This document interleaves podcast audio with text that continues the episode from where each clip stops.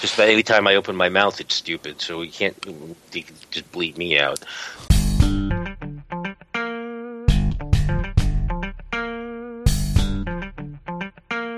Are you a busy Ruby developer who wants to take their freelance business to the next level? Interested in working smarter, not harder?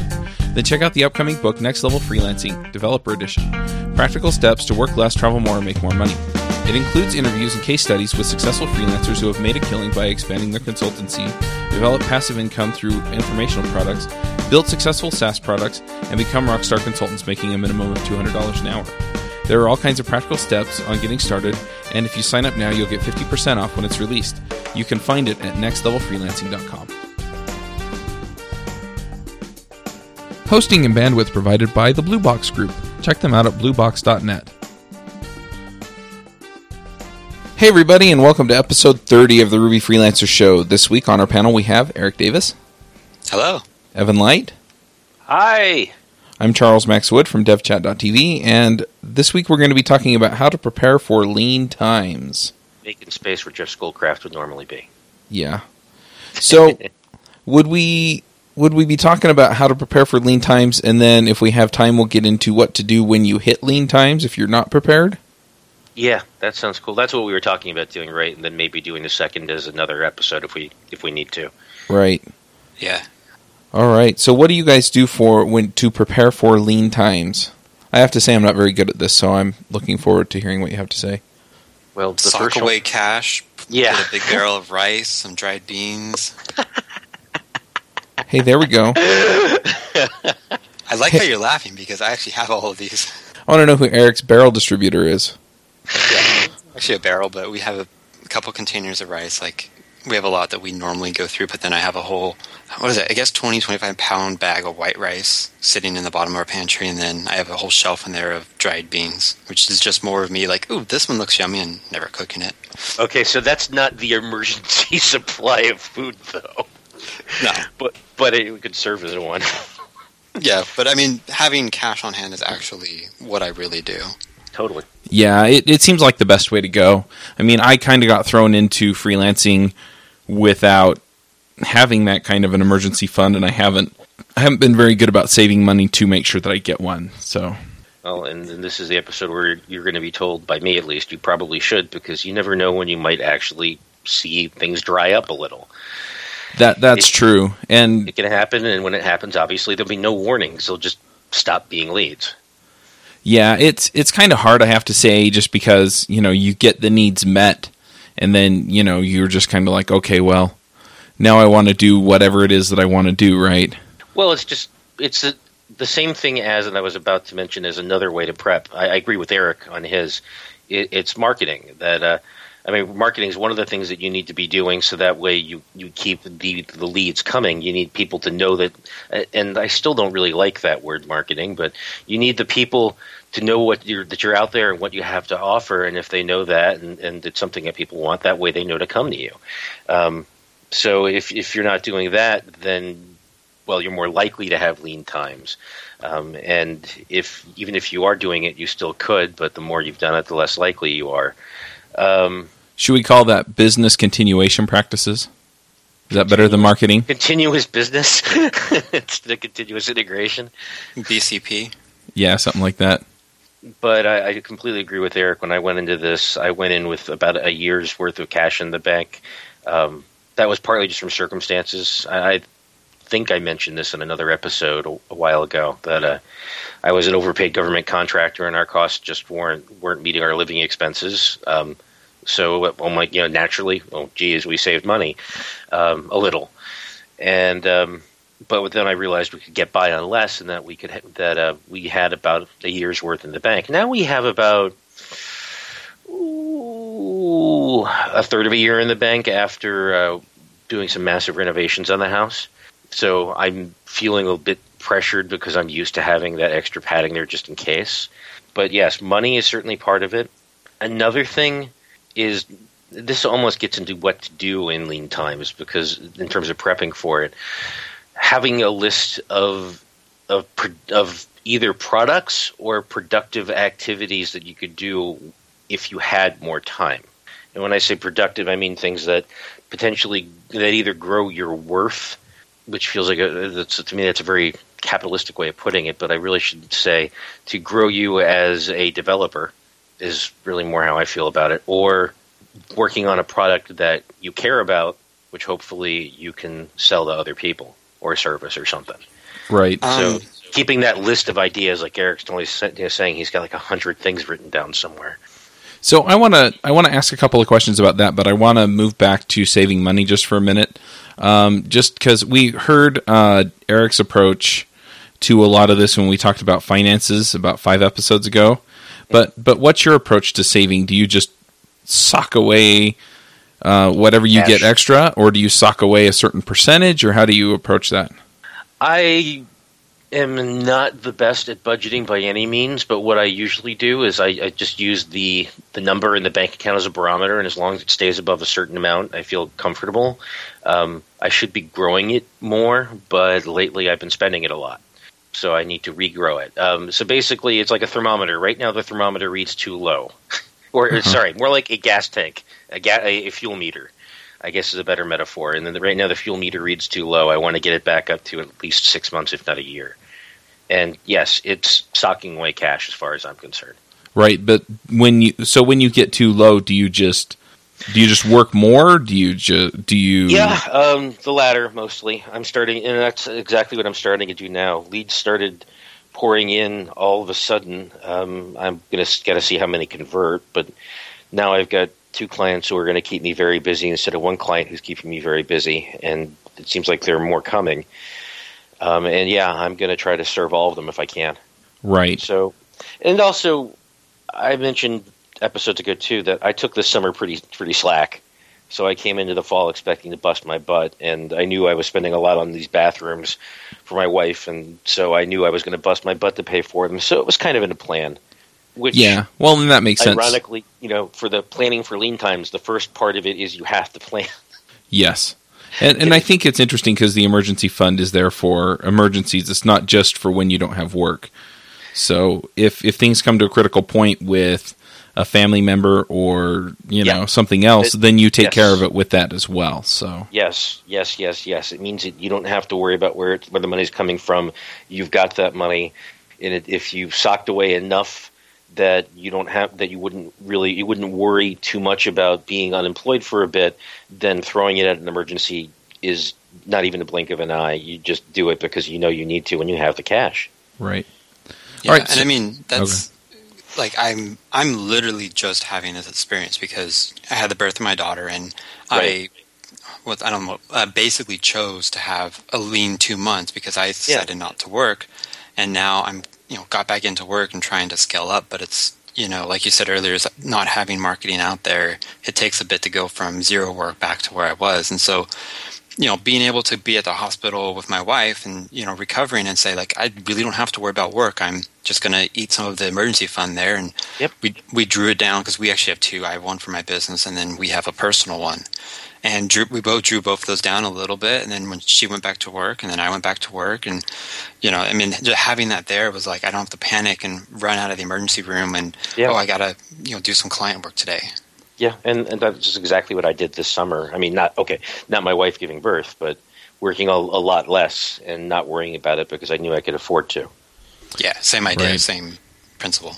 So the other the other thing that you were talking about is having that list of productive activities. Now, are they all? Do they all have to be projects or? No, um, a lot of the, they could just be uh, skills that you want to acquire. And I'm speaking for myself here, and this gets into what to do, as I said, versus the plan. Um, but for my experiences with with when I had um, my one two month lead time, lead time, I guess it was a few years ago. Having a list of things to do kept me sane because otherwise I'm just watching the bank account go down all the time, not earning any money at all, and psychologically it's it's punishing. Right. So, which reminds me, and that brings me to an, another important point. If you can just get a small but consistent job, it's better than nothing because a lot of well, a lot of life is well, our lives really are how we perceive them, and it's easy to beat yourself up if you don't have any work. I know I've done it. I, I, assume other people, being human, probably do it too. If you have just at least a trickle of money coming in, it's something. Um, psychologically, for me, it was uh, having, having just a small client is better than no clients. Well, and I think it, it gets down to okay, well, at least we can pay for food, and then it's okay. Well, now at least we can pay for food and the the mortgage, you know, or the utilities. Right. It's it's not the you know you don't have any money, but the drawing down from the savings. It sure it's there for emergencies, but drawing down in the savings is nerve wracking because you just keep drawing and drawing and drawing over time. And so as long as you're putting something back into it, then you can feel like you're doing something right. right. And that, I think that that's certain that's certainly better than not having that at all. Yeah. I think there's more to it than just the numbers, is what I'm saying. You you need to keep yourself motivated. It's easy to lose faith in yourself as trying to to be a business um, while you're trying to find work in between gigs. Right. Anything to add, Eric? I mean, I agree with have one. You need to have a project or something to do. One to just you know keep up the energy because I ran into this when I first got back. Is I was having a hard time even doing three hours of work a day because I would just yep. be unmotivated. There's there isn't like this attainable goal that I could see in the horizon, and so I had that problem. And then I kind of started building some some of that stuff around, and now I'm back up to like you know full time, you know seven to nine hours a day depending. But one thing I kind of want to disagree with Evan is he said like a product. I'm all for making products, and I think it's they're they're great for freelancers. But if you don't have any income, making a product is probably not the best thing to, for you to do, just because there's a lot to it, like behind the scenes, and then sure. once it's out there, like I mean, Evan, you talked about this with your iPad app. I mean, mm-hmm. once it's out there, you're going to have a kind of a not bloated's the wrong word, but you know, a, a raised expectation of like, yeah, this might make me a couple thousand dollars a month, and then you make only twelve dollars a month. And so, well, no, so I completely agree. There, you, going into products, you have to be realistic that there's a very good chance it won't make you any money at all. That that's w- one of the ways that I tend to look at products. Um, it's more to me about doing something to stay busy, where I'm acquiring skills that I want than usually than it is about trying to build something uh, specifically. If there was a particular okay. product that I really cared about so much, I would be building it on my own time while I even ha- even while I had work, and exactly. I would work and I would invest in it by working less to work on the product. Um, if I were working on a product in my own time because I had nothing better to do, then it's because I had nothing better to do, and that's not going to be the best kind of product. So um, no, I, it's a valuable point you raised there. I don't want to overemphasize working on a product. I really want to emphasize building up skills that you that you think will be useful, that interest you. I think is the most important part. Um, so, Chuck, am I allowed to, to to to mention the person who's not here yet but's going to be here? Sure, go ahead. Okay, so so Jim Gay starting um, on the podcast next week. I'm I'm not going to be here for that, but he. So I guess I have a pick, uh, another pick.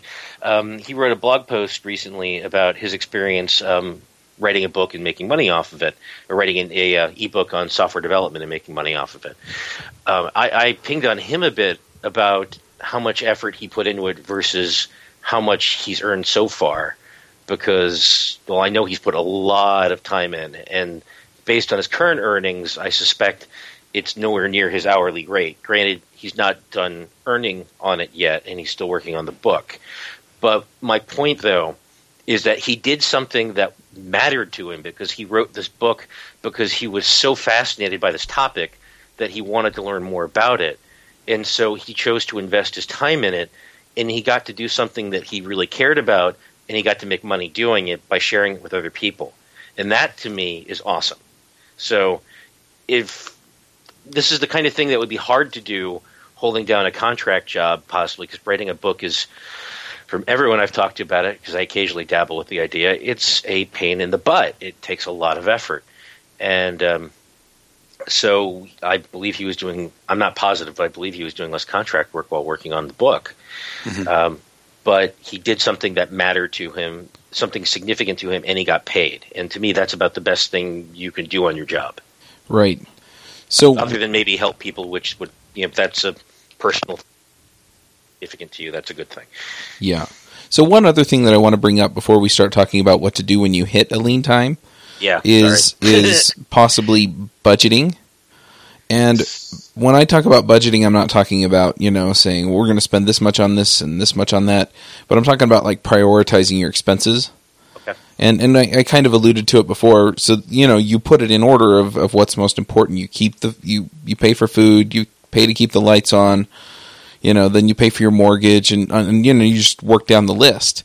And uh, if you know what that is, and then you know that your money is going to be restricted, then you know which things you're going to be paying for and which ones you're not. Okay, so one of the first things I learned, and I, I did this coming out of the, the government, working for a startup and taking a big pay cut so I could work at the startup, is that you know we don't need to that usually we're, we're, we're stuck doing what we're doing. We get get get stuck doing what we're doing by what are effectively golden handcuffs. Um, the expression just meaning that we get so used to our our style of living that we're unwilling to change it, even though it might improve our style of living. So, to that extent, it was when we moved out here and I started working for the startup. It was all about okay, what can we cut back on, or what things could we be cheaper about, or what what things don't we need to be spending money on? And I very quickly realized that that living on half of what we were living on before really wasn't that hard. Yeah, yeah, it's just knowing what to cut. It, it's finding well, uh, you're you're right in that what to, what to prioritize. There are certain things you don't really think about much. It's you're going to have the mortgage, you're going to have the energy bills. Those aren't going to change much. You have to pay your insurances and whatnot, but can you cut back on you can cut out the premium cable services you could mm-hmm. actually you know not have an iphone oh my god um, because the cost of owning something like an iphone is kind of is something like $4000 over two years when you total up the cost of buying the thing and the services it's something ridiculous um, there are a lot of different little expenses you can trim back and that can add up to an awful lot of money oh yeah don't eat out so much this was yeah. one that used to kill us in northern virginia that we would go eating. We would eat out all the time. Cooking at home will save you tons of money. Yep, absolutely true. All right, so is there anything else that you can think of to talk about in preparing for the lean times? I mean, we did talk about marketing, but I don't know if there's anything to add on that. So, well, I mean, to, when you're preparing, like if you have work right now, keep marketing, even if it's like a trickle. Like try to have something regular that you're doing marketing wise, or just even networking. And not like you know I'm social networking on the Twitters, but just you know talking to other people. So if the lean times hit, you have these kind of warm connections you can kind of rekindle easily. Yep. Versus yep. it's like, hey, I don't know who you are. I'm I'm asking for work.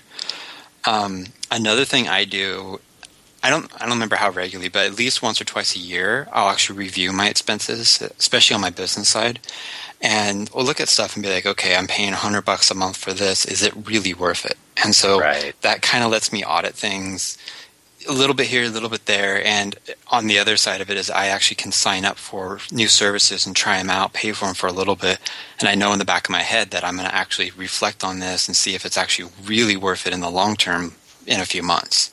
And so I've done that to kind of like try stuff out, see it doesn't quite work for me, and kill it off. Right. So I'll, I'll admit what you're saying here because I you said a lot of what I was going to say too, and that's cool.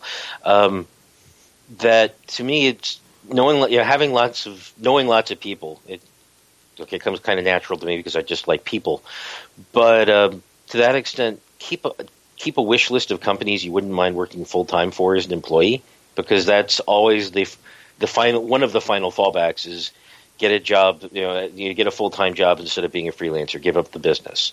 And so if you keep the list of companies that you'd like to work for, or and you know people there, well then ping on those people and, and check to see if if there's if they might potentially need someone at some point, if they might be interested in you at some point, if things were to change, you know, if they'd be willing to work with you remotely, if you'd have to move, whatnot.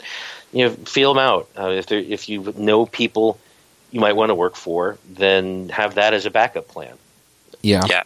And that's exact that's what I do. Is like I mean, my wife had talked about it. Like, if worse comes to worse, and you know nothing works, and all, all these problems, like I'm close to Portland. Like, I mean, I can commute into yeah, Portland every Portland's day. Awesome. Portland's big with this. Like, I know two companies. Like I know the people there personally that are hiring, and it's like the Portland, Seattle area. Like when you include that, it's there's a lot of people hiring, and you know that might be just you know the market cycle we're in, but. Right. For right now, if you can't make freelancing work, you could probably just get a normal job. Yep. And on the side note, some companies might be okay with you moonlighting on the side. And that could be another thing is maybe you get a job that's not necessarily like tech, like you're not actually doing programming stuff, but it's just a straight nine to five and when you clock out you're done. And then you can do moonlighting on top of that. So like there's there's a bunch of options. Like, you know, if lean times turn into a really long lean time and it's like, okay, my belt's already tightened. Yeah. One thing that I want to point out with that too is that if you are going to go back to a full time job, and it's also a good way of marketing in general, is be going to the users groups because that's where the local companies or the, the guys that work for the local companies are, and that's a good way to get your foot in the door. And Not it probably that, but those are the ones you probably want to work for too. Yep. And the other nice thing is that in a, in a lot of cases, those companies that are local to you that you may want to work for full time as a last resort, you may be able to work something out so that you can contract for them instead. It, it, feels so. I'm going to say it first world problem to talk about as last resort. Oh no, we're going to have to take a full time gig working for a company that's probably kind of decent. Um, what Eric said that the market currently is pretty good for us. As long as you're you're you're decent at what you do, you'll you'll you'll land okay. It's just a matter of how you land and where you land. Yeah. Yep. Okay. So, what happens when things slow down? You know, you you have, you know, most or all of your contracts, you know, complete, or they decide that they're out of money or whatever, and so they let you go. What what do you do? First thing I try to make sure that I'm that I have a good enough relationship with the client that I know it's coming before it does. Right. So I, you know, I know what their budget is. I know where I am in their budget, so that way I can be planning for it before it happens. And when I know that, I've been pretty good about being able to line up work that dovetails nicely with you know, leaving the client who's running out of cash and then starting work for another. If you don't have that warning, then you get that grinding of gears where you don't have work for a little bit. Um, in that case, in either case, what what I've done is I just I basically revert to the Get Clients Now book, which I wanted someone to mention that this podcast because marketing, marketing, marketing is is very important to avoid the lean time. People need know the high beat that you're there to be able to hire you. So I step up my marketing game um, as either I know I'm cycling down on a client and that I don't have leads at the moment, or if I've cycled out and I need pro- and I need work. Mm-hmm. Yeah, that makes sense. So yeah, and that's kind of, I mean, what I do is, you know, I basically, if it gets lean, it's like right now, like I don't have any clients at the moment. And so it's like, okay, I'm heavily focused on marketing. And something Evan didn't really say is I actually heavy focus on sales. So like, if a lead get you know talks to me, like normally if I'm busy, it might take me a day, two days to get back to them. And then if I'm completely booked, it might be like just a short email. Sorry, I don't have time for you. But Yep.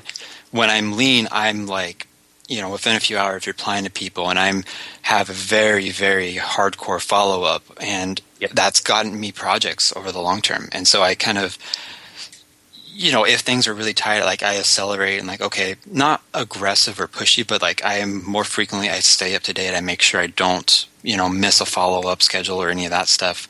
Yes. And another thing is you can be you can really ask for the sale more. Like if you are talking to someone and you don't have any work, you can say like, "Look, what what would it take for us to get a contract on this right now so we can start next week?" You Wow, know, that's- play That's, a pretty hard sell. Yeah, but I mean like, you know, kind of don't don't beat around the bush as much and kind of have a bit more confidence. And most of the time, especially if you're talking with entrepreneurs or like CEO level, they're going to respect that kind of confidence and they know you're not just being pushy, but like you're just trying to make sure, you know, you're not wasting four weeks talking to someone. Sure, assuming that you know they're talking to you and that they're already in talking to you, they're serious about potentially doing work, then it makes sense to just try to close that deal. No, you're right. I didn't talk about sales, but everything that you said I already do. I just I just don't really think about it consciously, but on reflection, except for the hard sell part, I've never been good at that. I feel very uncomfortable doing that. That's just me. I, I think what you said seemed sounded perfectly reasonable. Yeah, and I mean, uh, in context, that's after you know you might have talked to them for half an hour, an hour, and hash yeah. it out, and it seems like it might be a good thing, and it's between the the semi hard sell versus like let's have another follow up conversation in two weeks. So an, another thing that I do, uh, I, I, feel like I'm maybe I'm not reciting things that I get clients now, but maybe it, it kind of feels like I am. Is that I start pinging on at least one lead, one contact, one person a day. Uh, I reach out to the network of people that I know um, who either might have work or might know who might have work. And I ping on at least one a day, sometimes just one. It's a matter of how anxious I am or if I really just want a little downtime. Um, frankly, between clients, sometimes I do want a little break. Um, if we're really talking lean, though, then I aggressively ping more than one person a day. And the catch is, of course, it, it takes time. You're beating bushes. It takes time to develop the work. So even if you are generating leads from this process, it still takes several weeks usually for this stuff to pan out. I mean, occasionally you get one of those clients is okay. I need you yesterday. Sign a contract. Off you go. Um, I've had some of those too, but then I've had just as many or more where it takes a few weeks of discussing before there's a contract signed. Yeah, and I mean, even in non-lean times, I found it takes about a month from when yeah. you first talk to someone to when it's actually like contract signed, and then it's depending, it still could be another month or two before the project starts, and then to even add onto that, depending on how you do your contract, it might be another month and sometimes even two months before you get paid. So it's it's a long process. You're dealing you, you deal more with, or in the past you've dealt more with enterprise type clients, though, right? Yeah. Okay, because I've been working more with startups, and so they really they really do come in two flavors. It's the we need help now, or um, we need help yesterday. Usually, yeah, which is or the yesterday. I, I got one like that. Uh, I got one client a few years ago was or a couple years ago, a few was. Um, Can you be on a plane to San Francisco tomorrow? What? but quite literally, it, that, that was almost how the conversation started, which kind of had me floored but um, working with startups, you, you, get the guys who they have a tech team, but they realize they're in over their heads and they need help, and those guys want it usually immediately. I've had a few like that, um, and then you get the, the the businessmen who are dabbling with an idea and then they just take forever, and they usually don't close. Um, occasionally, they do. Right. Yeah, and that's a lot of my clients, like you said, are more enterprisey or whatever, where they're planning, yeah. they have budgets. They're bigger businesses, that. so that they've got mm-hmm. more process, and it takes more time to get stuff done. Yeah, right. And honestly, so, when I was really busy, I was scheduling work out about six months ahead of time too. Yeah, because I, I had so saying. much. Yeah, but you're you're dealing with with with those uh, corporate clients. You're dealing with a process that they have for accounts payable, whereas with the smaller companies, they are usually a little bit um, more along the lines of, oh, we got to check, we got to handle this now, kind of thing, and so you get your checks more quickly. Yeah. And so there's that too. So you know, if you're if you're in a lean time, you know, the other thing that that's helped me because I, I hit a lean time. I haven't hit like major one that's lasted more than a few weeks, but I'll sign a contract and I'll get the deposit, and then the deposit can kind of hold things over until I get paid by them, and then I can, you know, then I can, you know, reinflate that and make it work. Right. Yeah, and that's something that freelancers don't touch on very much, but like more standard type businesses do, and it's cash flow versus income. You know, if you invoice someone right, right now, you made income, but you don't have the cash. And when you're going through a lean time, you, cash is king. I mean, and so yeah. if you do like you said, Chuck, get a deposit, get you know half a month or whatever up front your lean time basically just stopped. I mean, yeah, it might yep. take a bit before the next payment, but you were able to kind of pay your mortgage or you know get groceries, whatever the problem was. Yeah. So basically, you know, the the you you found a place that you can kind of jump to, when you know, because you're at the edge of the cliff. You can find a place to jump to until you can climb back up. And and it just so it, it gives you that little bit of a lip to to work around it. I mean, it almost seems like if you're in a lean time and you kind of feel like you're getting out of it, like say you got some leads and you know looks like they're going to close, if you optimize and try to close the ones that are going to give you the largest chance or the largest amount for a deposit and or are the smallest or I guess kind of the, the least process oriented companies, that might be kind of a something to help accelerate it if you're you know really struggling against a rock you know versus like trying to close a government contract which might take three months after the contract's closed Yeah. Oh Yeah. yeah. I've but been one of but at the same time keep pushing the the longer term leads because again there's no guarantee that those smaller leads are going to close if they Right. close they may close faster and that's good for you but you don't have a, a guarantee from them either I, I've I've I've had mixed results there too. I had one time where I was flooded with leads and all of them closed, and I had one time where I was flooded with leads and none of them closed. It, it you never know. You really don't. right Yeah, and that's kind of why I said optimize. I mean, it's the idea of okay, you have two emails. Which one do you respond to? Like, might maybe pick the the smaller, like the faster company over the the larger, more bureaucratic company. Mm-hmm. Well, the other thing to consider if we're if you are if you're low on cash and and you're hurting for work, then getting that longer term contract is a a light at the end of the tunnel. That's probably not a train because that gives you hypothetically, especially it's and I, I Eric, you can correct me on this, but with an enterprise client, they're I, I would tend to think that they're less risky as a client in that they're less likely to just up and bail on you. Whereas with a startup, you never know when they might run out of cash. Um, let's see. I'm trying to think. I would say more than likely yes. I mean, I've still had the same problem of the full startup or you know the PM on the enterprise basically going dark, which everyone hates. But I, I would say yeah, the more enterprisey companies they're better at paying their bills on time. Yeah. And they're they're better at like okay we have a contract we need to honor this agreement until we can you know get out of it type idea versus a startup. I mean theoretically if you're contracting with a you know VC startup or whatever and they go bankrupt your contract could be void. Mm-hmm. Or it doesn't even if even if the contract isn't void depending on the bankruptcy laws in the state they may never get around to paying you yeah and that's what I mean like you know like you can basically just kiss that goodbye because the Yeah. company's not there anymore. You're the person who owes you the legal entity is non-existent. Which is one of the reasons to take a deposit in the first place. But that that doesn't help you when you're already low on cash but it's one way to ensure payment is to have it already. Yeah, that's true. I've actually had somebody on Twitter that basically, uh, and I don't, I don't remember exactly what they were replying to, but basically they said, yeah, most folks understand if you want them to pay up front because, um, you know, they they see the risk there for you, and you know, they're, you know, they'll pay up front, and then and then you don't have to worry about not getting paid for work you did because you have it up front. But I, I don't know if that works out all the time. I mean, some clients they want to see no. work and then they want to pay for the work. It So. totally doesn't. I've had a few clients where they, they are utterly flabbergasted that I ask for a deposit. Yeah, And I've only I have only worked with one of those. I mean, I've worked with more than one client who won't give a deposit, but dependent but the clients th- those other clients were able to provide other assurances. I worked with one client like that and he was a client I didn't work for very long. right. He had other issues. Yeah, makes sense. So, are I there mean, I any? guess kind of one thing to think about is look at you know the lean time if you're in it or you've seen one coming up. Like how lean of a time is it? Is it just you know you got to kind of hold things over for a couple months, or is it like I don't see the end of this at all? Too.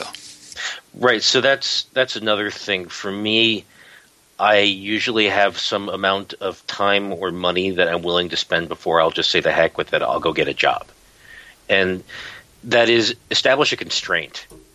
Because if you leave it open ended, you're just going to chew on your fingernails.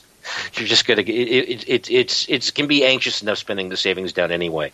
If you constrain that time to um, if you put a, a finite stop to it, where you say if I don't get a job by the time the bank account's down here, a gig by the time the bank account's down here, or um, by the by this date, then I will just go get a full time job. right. Yeah, and I actually I, yesterday or maybe it was the day before, I actually made an index card, figured out how much I have in my emergency fund, what my burn rate is, which is how much I'm losing each month just you know Mhm. living, Right. and wrote down you know the next few months, and I have you know a few months, and at the very end I have a little picture of a fire, which means basically that's the end of the line, and so working backwards from the end of the line, I figured if I need to book a client and you know if I'm pay- if they're paying on net 30, I need to have work done by this date, which means I need to have worked by this date, which means I need to have a contract by this date. Right. And so that gives me like okay, I have a few months to kind of you know, I, I, don't have to panic. But then when those few months are up, it's like panic mode. You know, time to you know look for alternatives or whatever. Right. So you were you were trying to firmly establish what the most what the furthest possible constraint was you could get away with. Mm-hmm. Yeah, and I mean, as you guys know, and some of the listeners might know, like I'm very much a planner, and so this is how. Because I was stressing out. I think Monday, like I was freaking out, like, oh, I don't have a client, I don't have a client, and you know, I'm sitting on a decent sized emergency fund, so it's really not a problem for what is it, at least two months before I really have to worry about it. But me being a planner, me seeing, like you said, Evan, the savings going down, I, I was panicking, and that was making my work sure. and my marketing suffer. And so I sat down, did this, and now I'm like, oh, I actually have a bit of a cushion here. I, I can I can take it easy. I can chill. Um, so that brings me to another thing. When in, in, those sorts of times, I think that's also where getting things done is very applicable. You need because there are a lot of stressors on your mind, and getting them all out of your head into some kind of system where you can manage them is huge. And, and that sounds like you did that, and then you used that to generate uh, a spreadsheet or something like that. I assume where you were able to figure out, okay, when do I absolutely have to have a contract by? Um, even if you don't go to that extent if you make a if you make lists of all the things you need to do in order to try to generate work, then well you, you have got a plan. You don't have to stress about what am I going to do. You know what you're going to do. You just have to go do it. You just have yeah. to go act. Which goes back to the have a plan. we're we're, say, we're we're saying a lot of that. Really, you just have to think ahead. Yeah, but at the same time, I mean, what you said wasn't just that you need to have a plan. I mean, you're talking about getting organized. And, yes, getting and, or, well, right, getting and, or making the okay. So not getting paid feels chaotic. So really, what you're doing is you're applying order to the chaos. You you're order, you're not rearranging the the ship the decks the, the chairs on the deck of the Titanic, but um, it can feel that way a little bit maybe. But it brings some order to that chaos. It, it can be calming and empowering. What Eric kind of alluded to, and, and I've kind of alluded to, I think, without saying it outright, is getting that work when you're in elite time, it's a head game. That you have to remain confident. You have to be able to believe in yourself. And if you lose that, then you need to get that full time job. Yeah, but yeah, and that's a, also a vicious cycle. I mean, if you don't have work and you're panicked about not having work, when you talk to a lead, they're going to pick up on that even subconsciously. Yes. Right. And they're going to be like, "This guy seems shaky. I don't want to work with him," and therefore right. you cycle even deeper. Right. Yeah, but the other thing is for me is that like I I have plenty of work right now. Um, I'm working uh, pretty close to full time contract, and um, these last few weeks I've kind of felt like a refugee a little bit because there were so many things that I was trying to keep track of.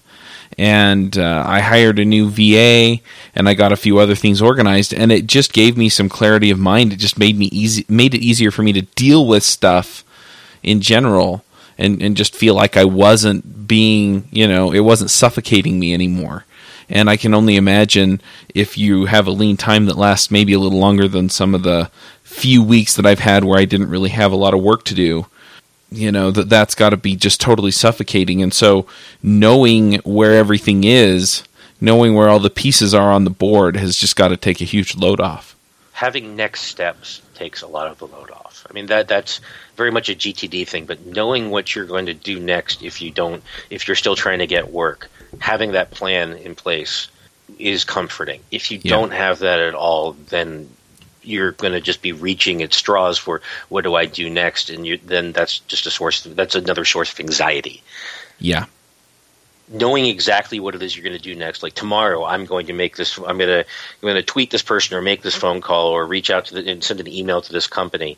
As long as you know you're going to do that, then that that gives you something to hold on to other than just uh, maybe working on your skills or or if you have a hobby project or something like that to work on.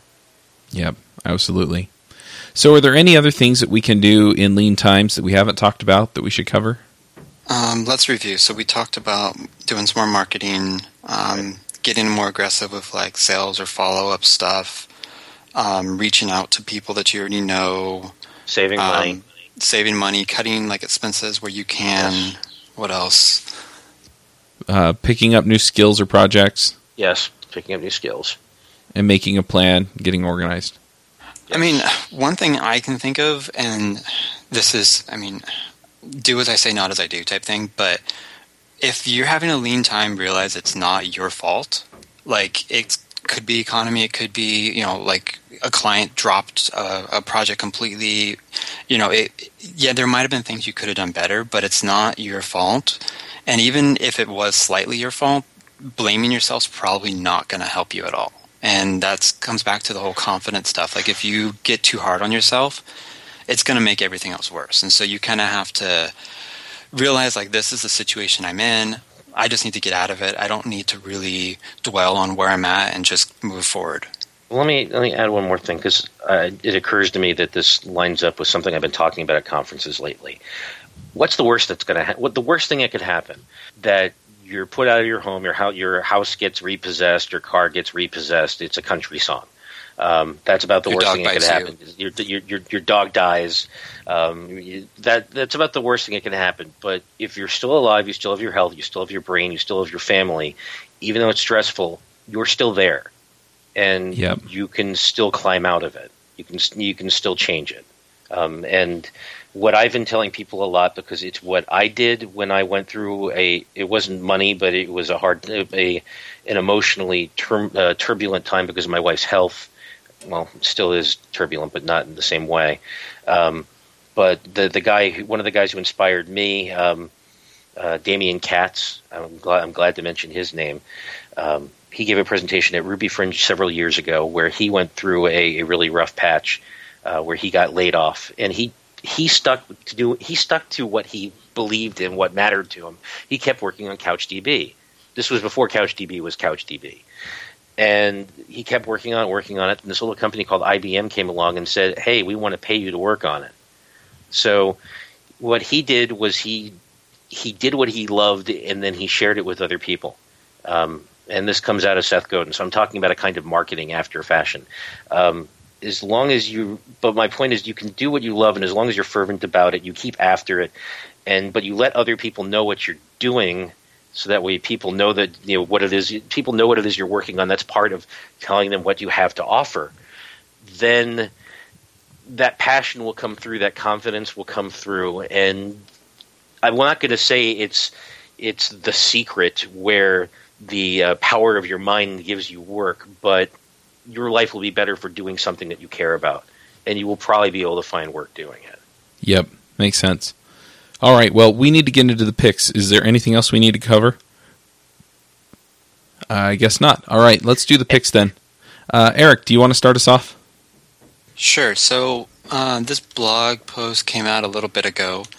Um, basically, what's his name? Mark O'Connor um, is a developer, and basically he, I guess about a year ago, he started his MacBook Pro broke. Um, I guess a high-speed bottle uh, intersected with the screen, and so it broke. He decided he didn't want to try to fix it, and started working on his laptop or his iPad.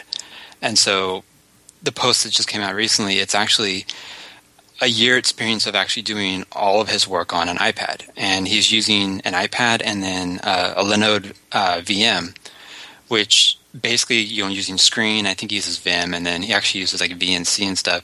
He's actually able to do all of his work, and so uh, this post is kind of like a year reflection about it. Talks a lot a bit about how he can go to the park and work on stuff, and then if he has to take a conference call, he can disconnect, walk to a coffee shop, and take the conference call while he's walking.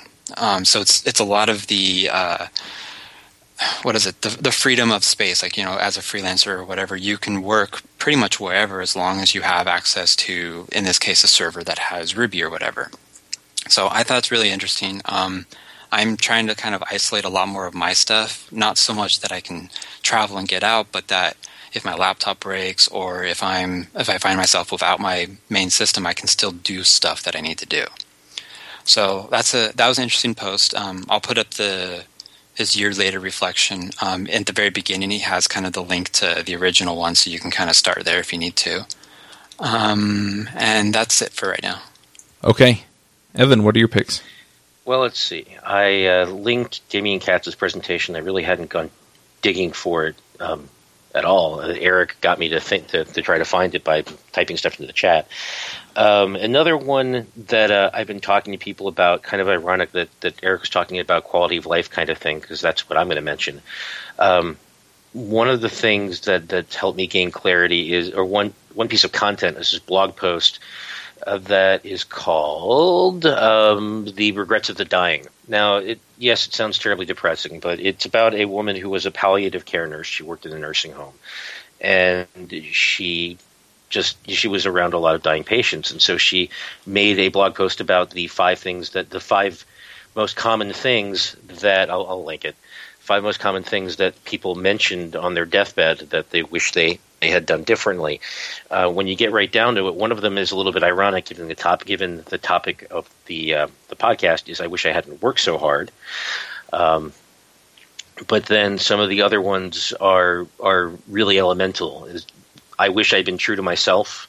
I wish I'm reading them right now. I wish I had the courage to express my feelings. I wish I'd stayed in touch with my friends, and I wish I'd let myself be happier one of the ones that I, I mentioned just a little bit earlier in terms of the doing what you love and just sticking to it even in hard times to me that's very much the be true to yourself um, that's what i did when i left government took a big pay cut went worked on ruby and i didn't expect i was going to get paid a lot more but just by sticking to doing what i like to do it's come back to me um, so i think it's a worthwhile list if you haven't read the Seven Habits of Highly Effective People, it dovetails very nicely with. Um, th- think about the I think I forget the exact principle in the book, but it was something about see um, see everything is from the end.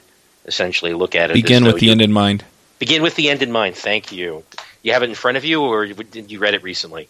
I neither. Um, you just um, remember. Good for you. yeah. Begin with the end uh, in mind. Stephen yes. Covey is actually a local he, he was a professor at BYU. Yeah, I know he's out there in Salt Lake. I, I didn't know. Okay, cool. Yeah, one of my former employers. Wait, was a local. He passed away, I think. Yes, he passed away yeah. in July. But yeah, yeah uh, f- quick story. One of the guys on the sales team when I was working at Mozy had married Stephen Covey's granddaughter. Oh, and, wow. and so we we uh, for one of our work parties went up and had a barbecue at his house, and uh, and had the the rest of the party was actually in his pool house, and so we all got to play in the pool and things. And he came out and met us and stuff. It was pretty cool. Anyway, yeah, that's a guy whose hand I would have liked to have shaken. That's a good good book. Anyway, yeah, yep. So yeah. Anyway, that's it for me. that's it for me. Your turn. All right, cool. So um, the first pick that I have is uh, it's a podcast. I believe it was started quite a bit earlier than Five by Five, the podcast network came out. Um, but I, I, really, really enjoy it. It's got some great stuff on it. It's called Mac Power Users. Um, they they range from about an hour to two hours long. Some of them are even longer than that.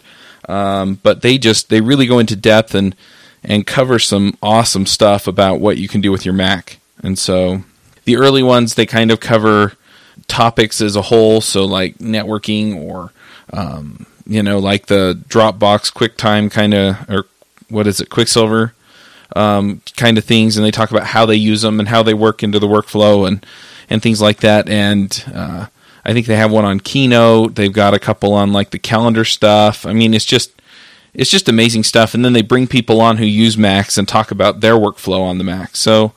Um, if you want a good uh, podcast on how to use your Mac and what's out there and available for it, then uh, go check it out. It's Mac Power Users. And um, I'm going to pick a couple of other podcasts that I really enjoy. One of my favorites is kind of a column. It's it's from NPR. It's the Sunday Puzzle podcast, and those are just kind of fun to sit and puzzle over for a little bit to figure out what the answers are. Another one that I like off and on that I'm going to also pick is No More Mondays, and it's uh, No More Mondays is a book written by Dan Miller, and he's allowed these two guys, Jason or Justin Lukasavige and Andy Traub, to you know kind of take the name and make a podcast out of it.